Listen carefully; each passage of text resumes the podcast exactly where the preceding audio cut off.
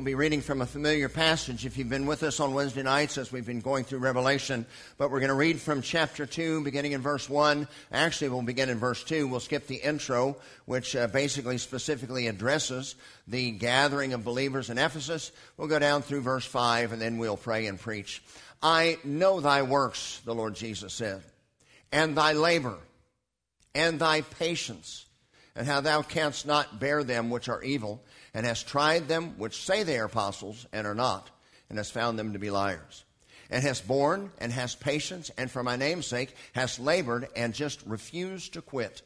Nevertheless, I have somewhat against thee, because thou hast left thy first love. Remember, therefore, from whence thou art fallen, and repent, and do the first works. Otherwise, I will come unto thee quickly, and will remove thy candlestick out of his place, except thou repent.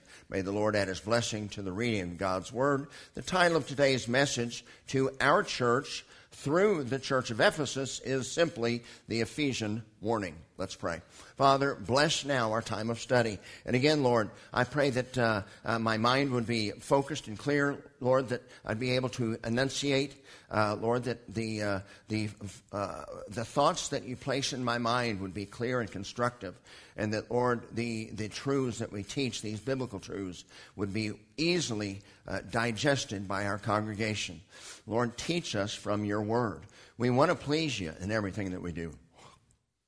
Lord, there's never a time that we want to fail you. There's never a time we want to disappoint you. I pray that you bless now this time of study. We ask this all humbly in Jesus' name. Amen. You may be seated. And I beg your pardon. I I, I just, uh, I'm so embarrassed, really, about the way my body functions anymore. You know, with the, the throat cancer that I had ate away a lot of my soft palate. So whereas you have a sinus cavity and then a throat, Uh, I have just one big sinus cavity and throat together, uh, and sometimes it's very difficult to teach, and sometimes I make strange noises. I beg your pardon. I really do. But anyway, at least at least I've I've been able to learn to talk uh, to some degree, and am able to continue uh, to do what God has called me to do. All right, let's let's begin. Of course, the city of Ephesus was the most beautiful and cosmopolitan of all the cities in Asia. Had a population of over one hundred fifty thousand. In fact, it was second only to Rome in its greatness.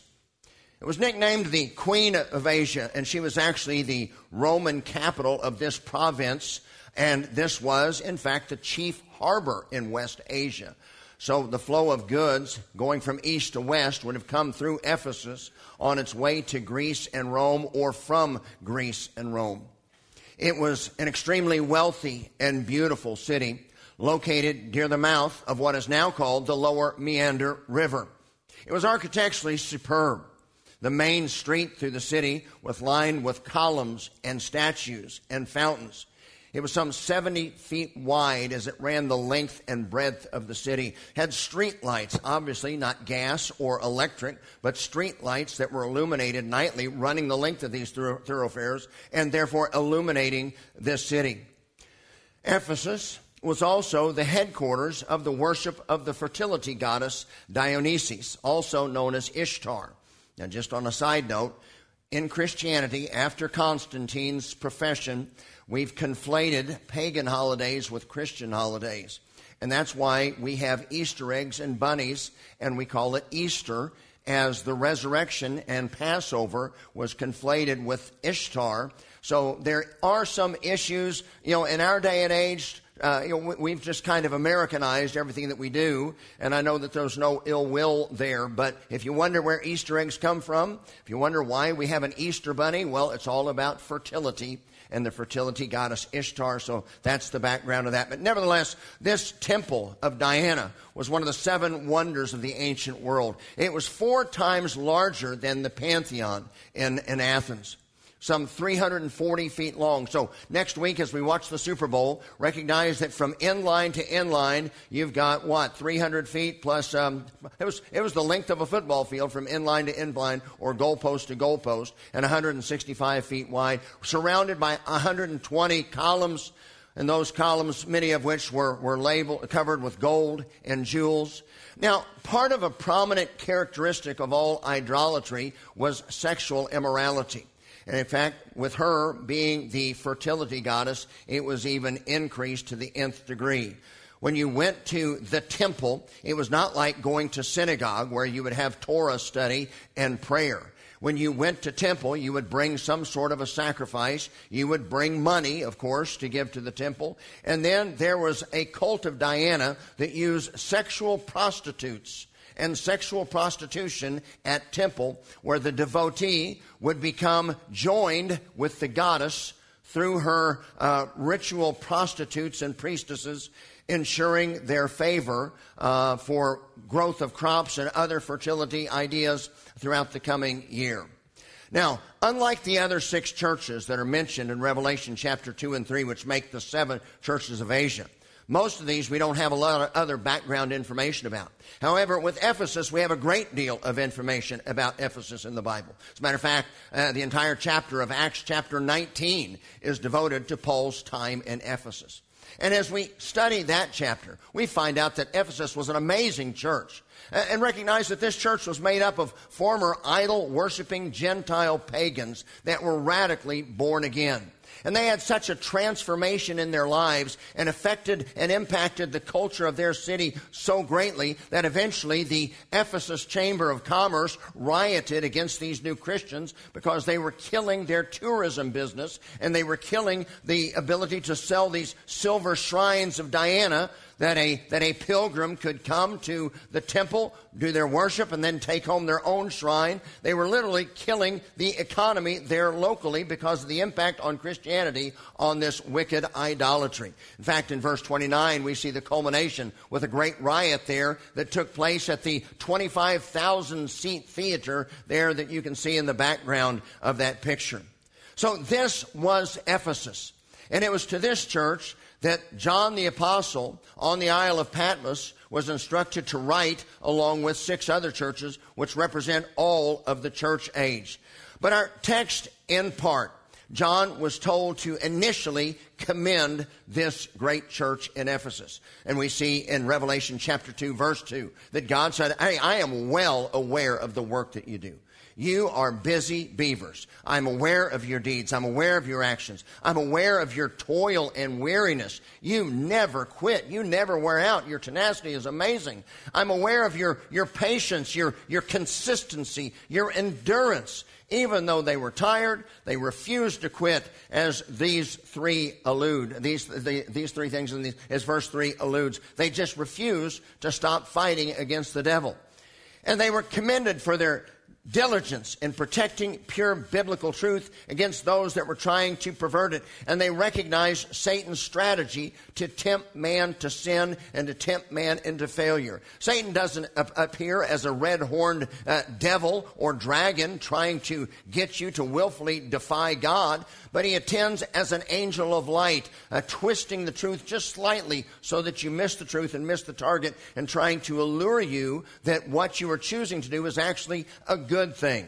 Well, the gathering of believers in Ephesus had been faithful to discern those that were true apostles from those that weren't. They were able to discern the truth from the deception, and they were able to refute the deception effectively and efficiently. This was a sin-hating, error-fighting, Jesus-loving assembly of believers. This was a theologically strong church. If George Barna walked in there and gave them a biblical worldview test, I'm sure they would have all passed with flying colors, as they knew the right answers.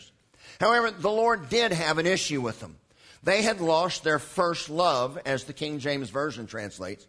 But actually, I think more accurately, the complete Jewish Bible translated as such. They had lost that innocent love that they had when they were first saved, when they were first new believers. They had lost that honeymoon love.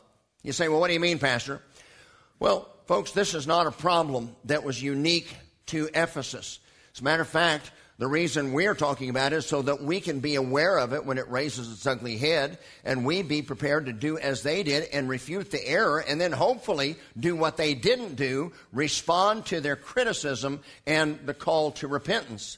But Satan has the same strategic attack on any church, and it results in the same decay in every church. Let me give you another example. This from the first church that existed, that first church in Jerusalem.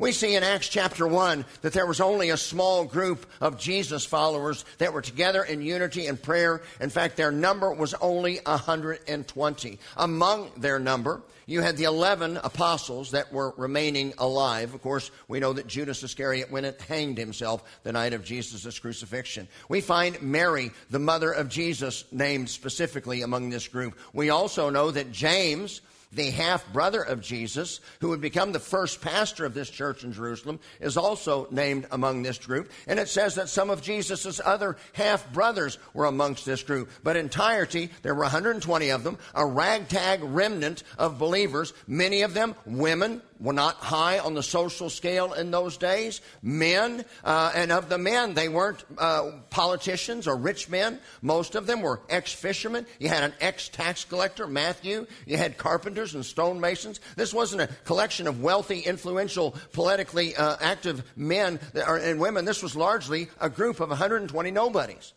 Now, first of all, that ought to be encouraging to all of us, is what God needs or what God uses. But verse fourteen of Acts one says this: they all continued with one accord in prayer and supplication with the women and Mary, the mother of Jesus, and Jesus' brother. And you note there that Jesus had more than one. We know about James, had more than one that were half-brothers. Now, this Greek word that's translated of one accord literally means in harmony. Just like we heard the pianists earlier in their services today. They can hit two or three or four different keys, but if they hit the right keys at the same time, then that makes a great, it makes a chord, it makes a, a great sound as those strings are reverberating together and making a sound in perfect harmony. That's the word that's used. This early church, one hundred twenty of them, were in perfect harmony. harmony in prayer in the upper room. So I would say up to this point, as we're looking at the issues with this first church, so far so good. Then, of course, we know fifty days after the resurrection, we see Pentecost. And understand God's brilliance.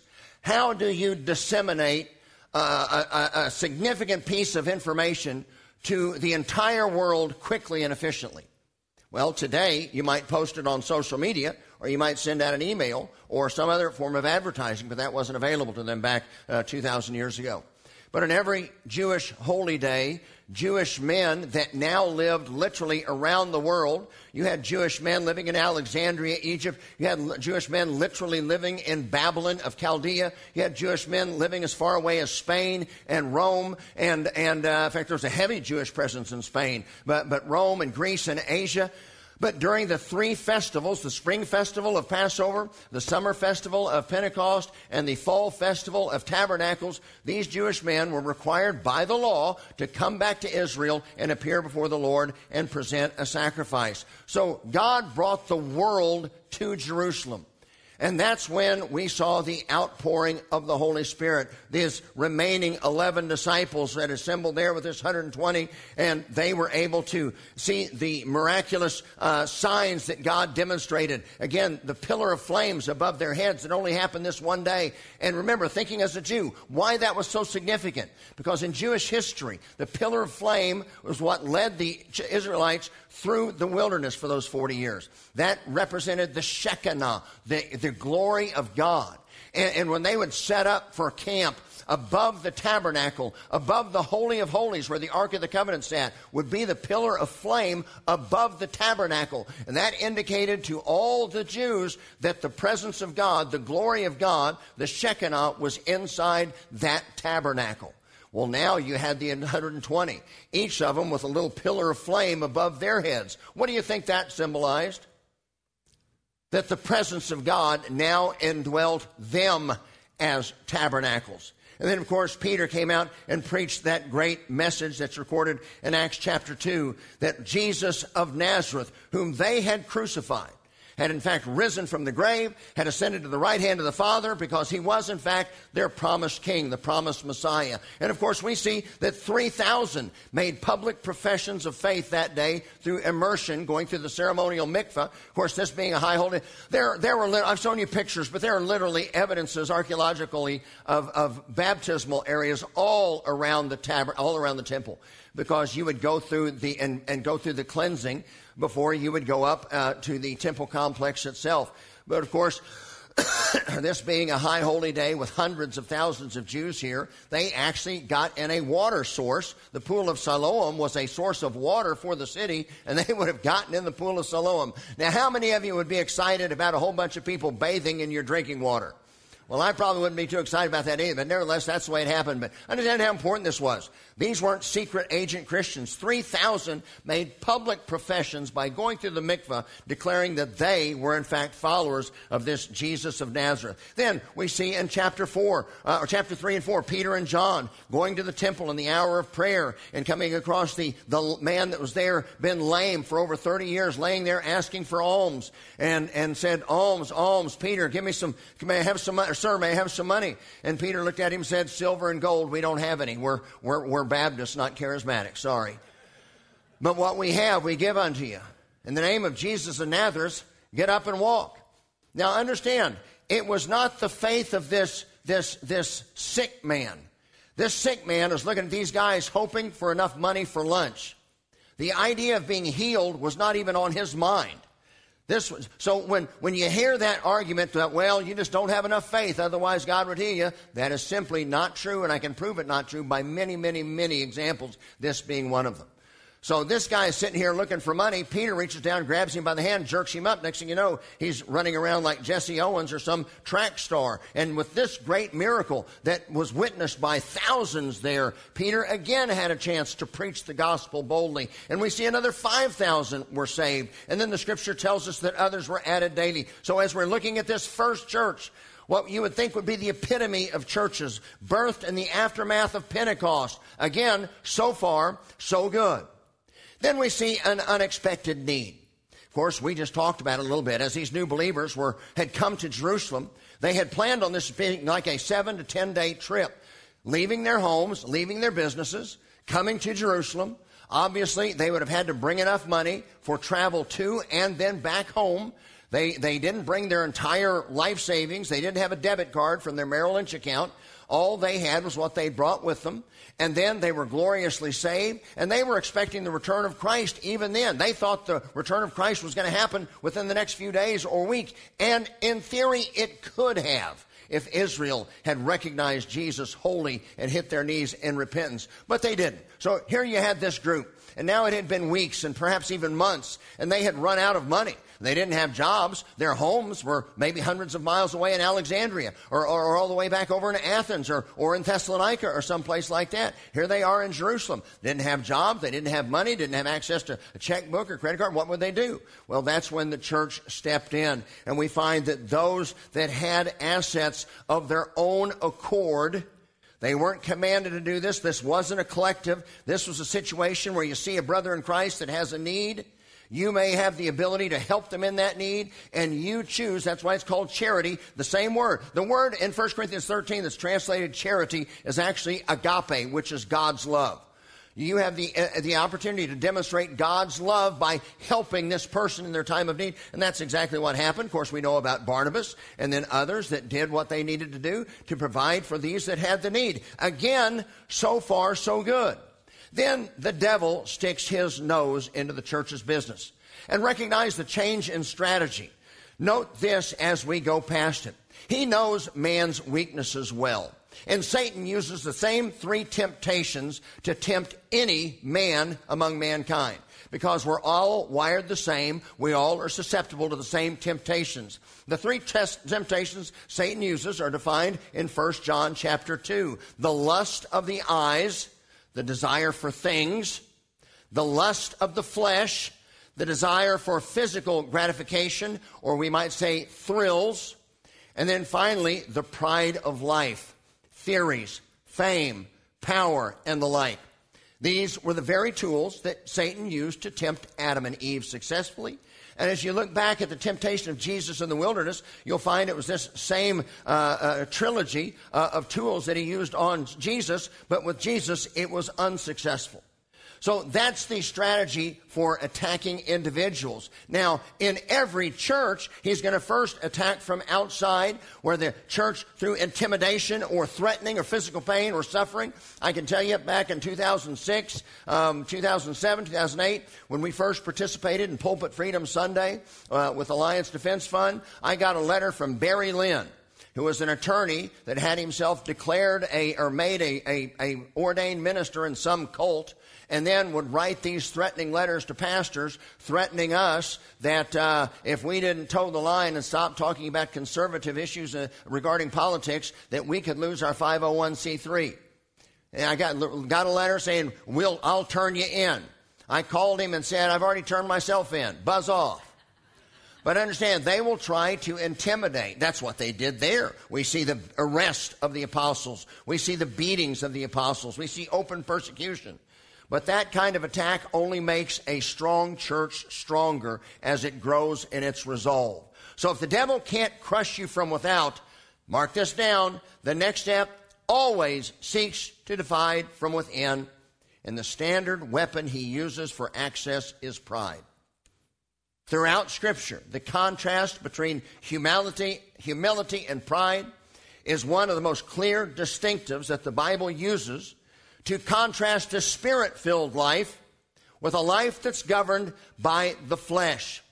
So the next thing we see in the church in Jerusalem is we see two church members seeking glory for themselves, that is the pride of life, that being Ananias and Sapphira. Of course, we know what their sin was.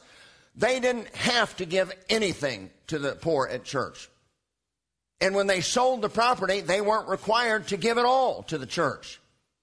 But what upset God was that they sold their property, told the church that they gave all the proceeds to their property. You know why? They wanted to have the new wing of the church named after them, the new Ananias and Sapphira Fellowship Hall.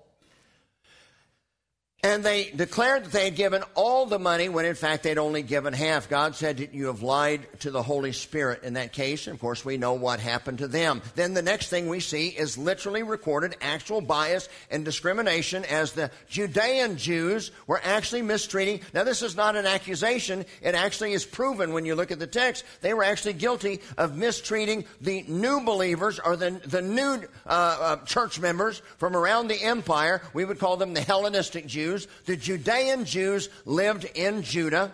The Hellenistic Jews were Jews ethnically and perhaps even religiously, but they lived outside of the Holy Land. They may have still lived in Babylon or lived in Greece or somewhere else. They were called Hellenistic Jews. They all came back. They all heard the same message. three thousand were saved. five thousand more were saved. You had this mix from Judea and then from the outer parts of the world. And we find that they were actually, when they were actually trying to take care of the needs of the believers in that church, that there was legitimate discrimination against the, the newbies, the Hellenists from outside the, the area of Judea. Now get that, folks. Even in this fabulous first church in Jerusalem, in the immediate aftermath of the glory of Pentecost, this great church was actually guilty of neglect and petty bias. And it was this point that we first see the reason that deacons were instituted in the New Testament. By the way, you can remember this. Never be surprised when people act like people. Even Christians who shouldn't, but we do. Every one of us have days where we're just out of control, selfish or whiny or petty or feel sorry for me. All of us have days like that. You just don't want to live there day after day after day. Every now and then you might be just weak and tired and worn out, and you may feel sorry for yourself. Well, throw a quick pity party, then get over it and get on with life. But just as God gave Moses the seventy to help him shepherd and care for the children of Israel as he led them through the wilderness, deacons were called specifically to assist the apostles of Jerusalem in the care for the needs of the congregation. So let me give you a picture of what our calling is, even using a metaphor that Jesus uses. So we have this flock of sheep that we will call the church. Then we have Jesus, who is the good shepherd, Psalm twenty-two, the, the I'm sorry, uh, the good shepherd, uh, the great shepherd, and the chief shepherd, as defined in the book of Psalms. Then we have the pastor, who is the under shepherd, reporting to Jesus, charged with leading, feeding, and protecting a local flock, according to Ephesians four eleven. And then you have deacons, which are like watchdogs, assisting the under-shepherd in protecting the flock. So if you want to see a flow chart of our church, that's what it looks like right there, or that's what it's supposed to look like. We've got pastor, deacons, but the Lord Jesus, it's his church. We all answer to him. Now, folks, here's the thing. We are, we are Fairview Baptist Church, a k a. Liberty Church of Edmond. We're living here in twenty twenty-four. We think of ourselves as being a pretty dedicated, pretty strong, uh, pretty pretty uh, uh, dogmatic, uh, pretty uh, active, engaged, uh, biblical church. But we better be careful that we don't ever get overconfident, to not recognize that if the first church in Jerusalem was capable of succumbing to this temptation and failure, then we'd better be analyzing our own conduct. And here's how we do this. Each of us individually examines ourselves daily in light of Scripture through the conviction of the Holy Spirit, asking God to reveal to each of us, I, I, I don't want, please, oh dear Lord, please reveal to me all the errors in Doctor Gibson's life so I can tell him what he needs to pray. That's not what they have. Dear Lord, reveal to me all the areas in my life that aren't on target. I want my behavior to be corrected. I can control my behavior. So Holy Spirit, reveal it to me and examine me. And sometimes we do have boorish behavior. And when we recognize it, what are you supposed to do? Do you know what repentance means? We had that time of repentance in D C last week. In fact, I got a text uh, from Garlow last night. He commented, and we were in a group text. Actually, Congressman Burkeen was on this text. And I said, now, you know, we are very good at prayers of repentance. Now, what's the other part of that? You're supposed to have actions of repentance that accompany your prayers of repentance. Kind of goes on with our message last week. Pray as if it's all on God, then you put shoe leather to your prayers as if it's all uh, on you. So we're to examine ourselves daily, not only what we do uh, or how we're behaving towards others, but why we do what we do. Because one day at the judgment seat of Christ, we won't even we won't just be rewarded for what we've done, but all, also the motivation behind what we've done. And do the best that we can day by day. And here's the thing, we'll never achieve perfection. But that shouldn't stop us from striving for it every day after we wake up. And, and remember this, church family. This is the area that the first church in Jerusalem fell short. This is the area that this great church in Ephesus fell short. And it's the area that all of us fell, can fall short if we're not careful. But remember what Jesus commanded his disciples the last night before his arrest. He said, here's the uh, commandment. I want you to love each other as I have loved you. So you love you one for another. As a matter of fact, it's not by the number of tracts that you have in your pocket or how many Bibles you own or how many times you've memorized the Bible or, or read through the Bible or how many passages of Scripture memory you have. All of that is good stuff. But Jesus said the way you should be recognized by the world is by the love that you have one for another. That's what pleases the Lord Jesus. Now, with all of that, back to Ephesus, and then we'll be finished. Now, we've already seen that this church was commended for being doctrinally sound and persevering in good works. They had the tenacity of a pit bull. They just refused to quit their work. However, they had lost the love that they had at the first. And we aren't left to speculate about the problems in that great church. Again, I referenced Paul. Paul's uh, trip there is recorded in Acts chapter nineteen. We have other glancing references throughout the Scripture, but then we have the book of Ephesians. Paul, while sitting imprisoned in Rome, pours out his heart to the, in this letter to the church in Ephesus. Paul spends the first three chapters uh, revealing and, and, and confirming wonderful, treasured church doctrine, biblical doctrine. Then Paul transitions into some application. And Paul says this, beginning in chapter four, verse one, I, therefore, the prisoner of the Lord, and recognize he was. He was in jail in Rome while he's writing this. And his reason for being there is because he was a Christian. I beg you that you walk worthy of the vocation wherewith you were called. In other words, you call yourself Christians, act like it. With all lowliness, that would be humility. Meekness. Meekness does not mean weakness. Meekness is power under control. Meekness is submission. Meekness is, Father, if it be possible, let this cup pass from me. Nevertheless, not my will, but thine be done, said the Son to the Father.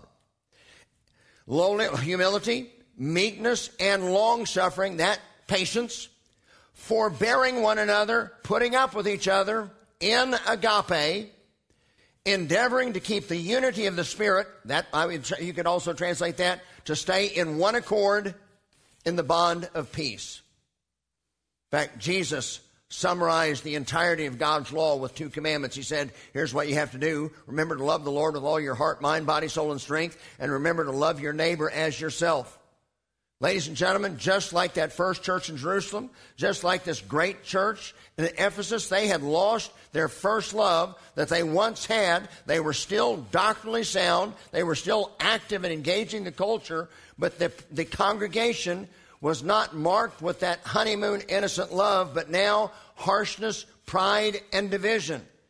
And then Paul continues to remind them of the unity of the body. He says, the whole body fitly joined together or unified together by that which every joint supplieth. You know what? When I was a football player, there were eleven of us on the field at any one time. You had the offensive unit, you had the defensive unit, you had special teams. We all played a part. Not a single one of us did it all. All of us played a role. If one of us didn't do our job, then the play was not successful. All eleven of us had to do what we were supposed to do, and then you could have a successful execution of a play.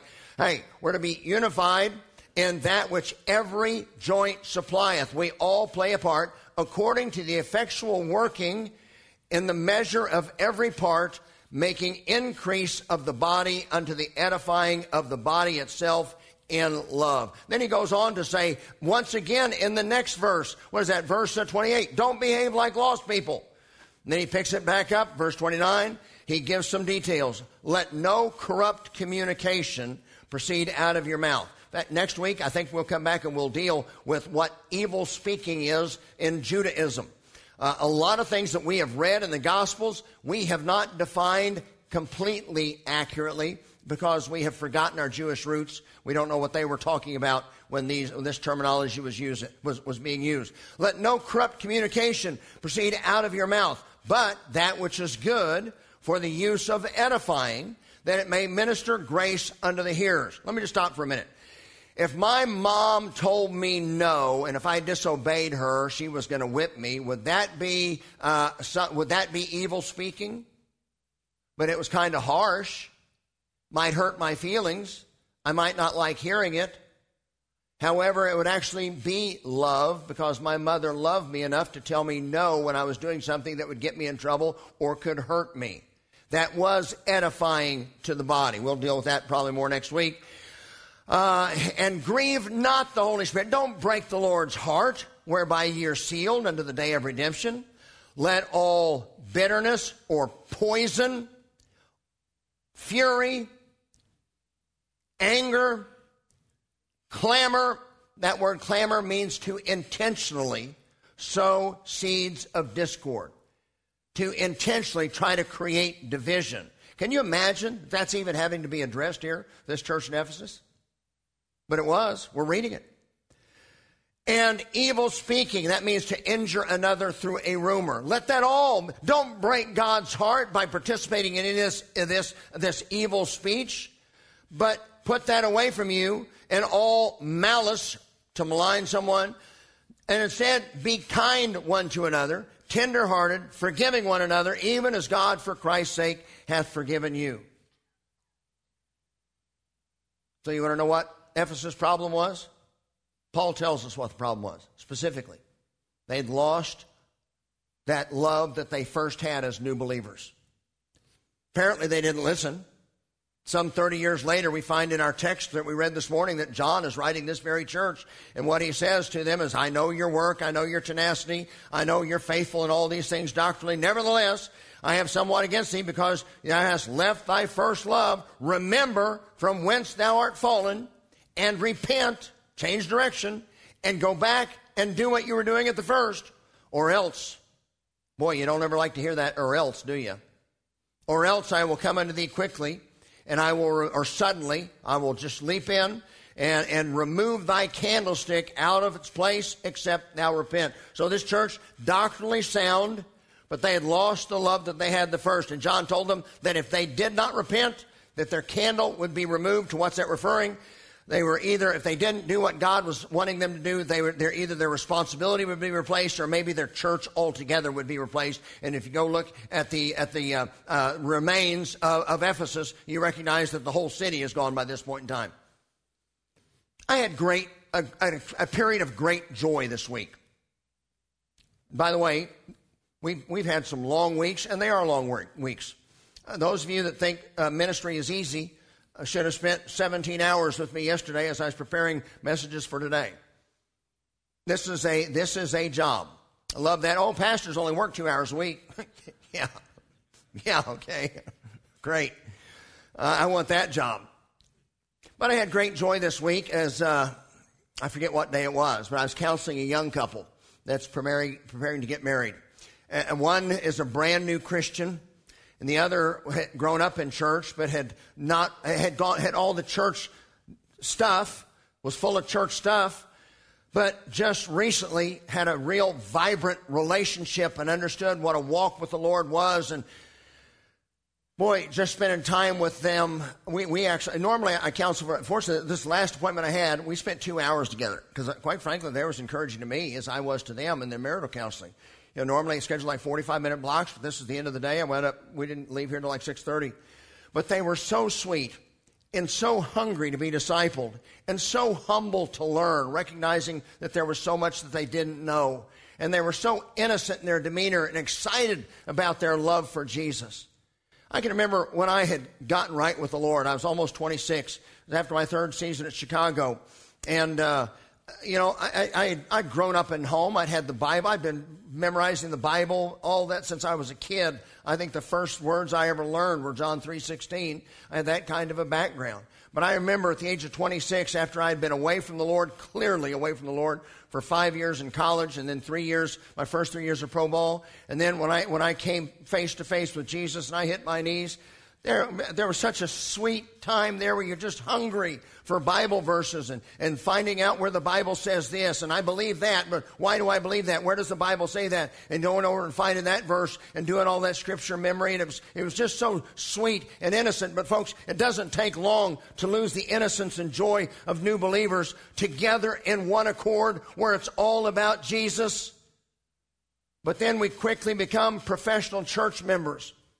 And sadly, it seems the longer we do church, we become professional at doing church, and we're all experts in doing church, and we become less sensitive to the leading of the Holy Spirit. And there's just the simple uh, innocence and purity of a daily walk with the Lord Jesus led by the Holy Spirit. I, I want us to get back to that first love. I want all of us to be there. I want it to be just an, an innocent, marvelous time of discovery when we come together in fellowship and we study the Word together and try to grow together. And we're going to pick up next week and continue this thought process. But I want to leave you with three verses before we have an invitation and, and close for today. First Thessalonians four, nine through twelve. Now, these are just some biblical truths for us to, to apply. This happens to be the complete Jewish version. I, of course, I, I K, KJV is my uh, main uh, scripture translation. It's a word-for-word translation. But as you've heard me talk before, there are some times where uh, understanding the thought and the width and breadth of the of a possible uh, word in Hebrew can be translated as of great help. I, I like the K, uh, the uh, complete Jewish version. It says this: concerning love for the brethren. Now, this is written to another church, Church of Thessalonica. We don't need to write you, for you yourselves have been taught by God to agape each other, to love each other. And you do love all the brothers throughout Macedonia. So you're doing a good job, but we urge you, brothers, to do even better. Also, make it your ambition to live quietly, to mind your own business, and to earn your living by your own efforts, just as we told you. Then your daily life will gain the respect of outsiders and will not be dependent on anyone.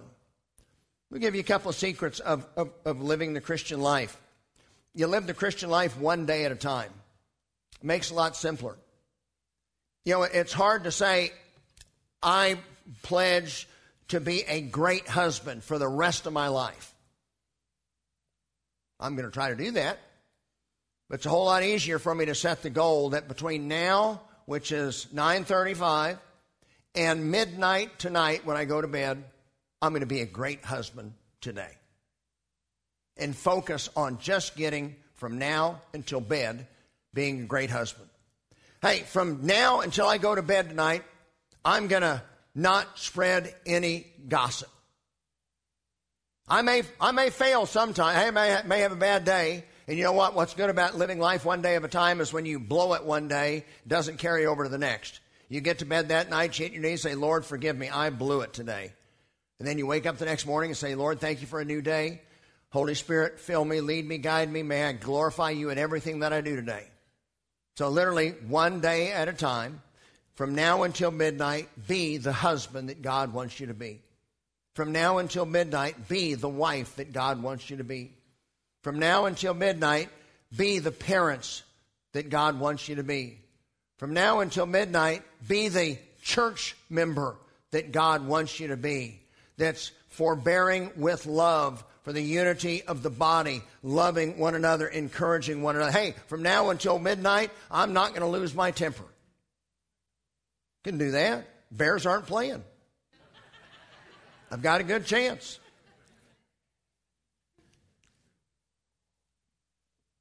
But the Christian life is lived by doing the right thing one day at a time. And as I said a moment ago, aim for perfection every day, but recognize that we're all descendants of Adam, and we're going to blow it on occasion. There's going to be times where you are whiny, you're tired, and it's just not fair, life's not fair. We're all there. You know what? You know what I've discovered in being a pastor? There, this, this room and this, this, this is no different than junior high was. Really. There are times where I act like I'm sixty-one. There are times I act like I'm six. And you do too. The reality is you want to minimize those times. And then if you and a husband and wife are working together, when the wife is a little weaker and she's not doing the job that she needs to be doing, well, the husband needs to have a little extra measure of grace that day and help her get to midnight. And then on days when the husband's a little whiny and feeling sorry for himself, the wife's got to demonstrate a little extra measure of grace and get him through to midnight that night. But we all are capable of acting like children. There's an old adage, we all start off in diapers, whining, and we all end up in diapers, whining. As we've all seen, though, you're just not supposed to be holding office of the President of the United States during that period of time. But what First Thessalonians four is telling you is mind your business. Do you know how simple this is? You know, we can fix everything that's wrong in America in overnight. Every individual was responsible for taking care of himself. If every individual went and worked a full day and, and then worked until they found a job if they didn't have a job. If every individual properly handled the money they earned according to scriptural precepts and budgeted, didn't get into debt, didn't buy stuff that you can't afford. And then if, if couples actually decided, hey, when we get married, we really mean till death do us part. And we're going to live life together, even though some days are hard. We're going to live it together. We're going to raise our kids to, to uh, respect proper authority. We're going to teach our kids to love Jesus. You know, if we had If we had God-fearing individuals and we had God-fearing families, then you would have God-fearing churches and you'd have God-fearing communities. We can literally fix everything that ails the United States of America in ten years. But we make it so macro. Oh, we need to have a continuing resolution, or we need, Congress needs to pass this. No, really, what will fix America is each individual to mind their own business as God would instruct. We'd fix it all with a snap of a finger. Take care of you. Take care of your family. All right, two more verses, and I want you to read these. Just read these, and then read them this week, and I want you to think about these. We're going to build on this next week. Two passages here. We've already got this instruction. Of course, we know we, we live life. We live the Christian life one day at a time. That's the Christian walk. One day, I'm going to live for Christ today. I'm not sure. I'm, I might even wake up tomorrow, but until now, until midnight, I'm going to honor the Lord. Then you get up tomorrow and you repeat the same thing. We're told that we're supposed to take care of our business, supposed to work under the Lord, take care of our responsibility, take care of our families, be there to help someone else in need if they come to you, but not being a meddler. And then remember these admonitions for Christians. First, First Corinthians thirteen, the love chapter. Again, I went to the Complete Jewish Bible here. K J V translates it agap, or excuse me, as charity, because charity is love in action. When you have to reach into your wallet and use your hard-earned labor to demonstrate love to someone else, I think that's a good translation. However, the word agape is actually love. Love is patient. Love is kind. Love is not jealous of one another. Love is not boastful or arrogant. Love is not rude or selfish. Love does not easily lose its temper and fly off the handle. Love is forgiving. Now, folks, forgiveness is freely given, but trust is earned. So I'm not saying there isn't a difference there. But love doesn't keep record of wrongs so that you can bring it up at a later time.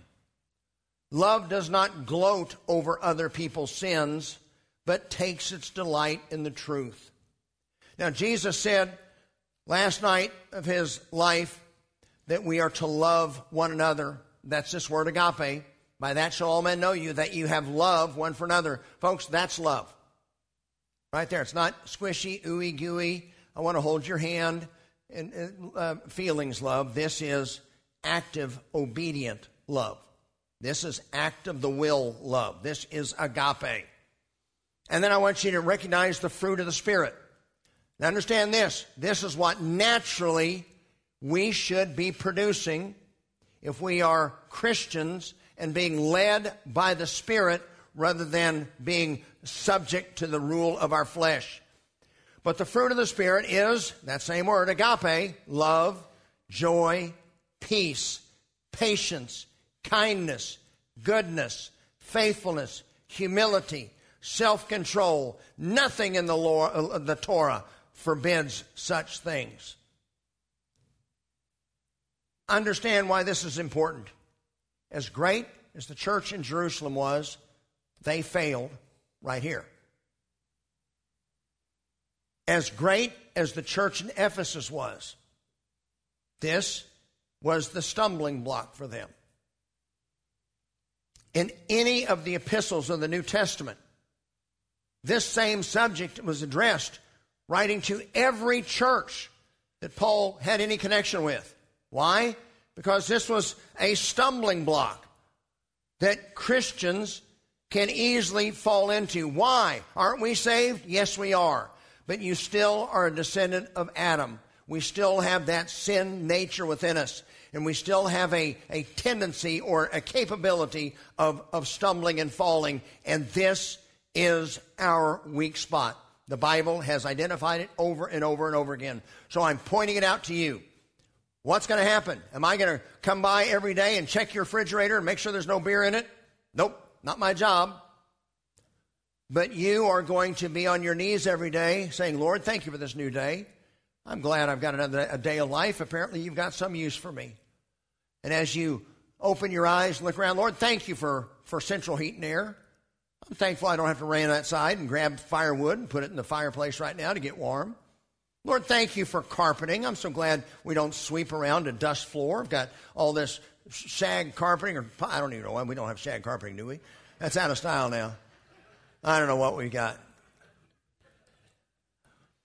And again, I I I, literally, I am so thankful that I don't have to go out and milk a cow in the morning. I can walk into my kitchen, open this magic box that keeps stuff cold, and grab a plastic gallon of milk. Boy. And then, okay, Lord, and thank you for running water. Aren't you glad you don't have to run out the back of the house to that little building with a little half moon on the door? I'd have never made it in the Old West.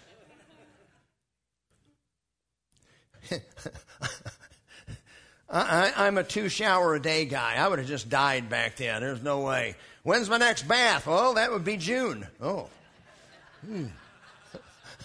Just kill me now.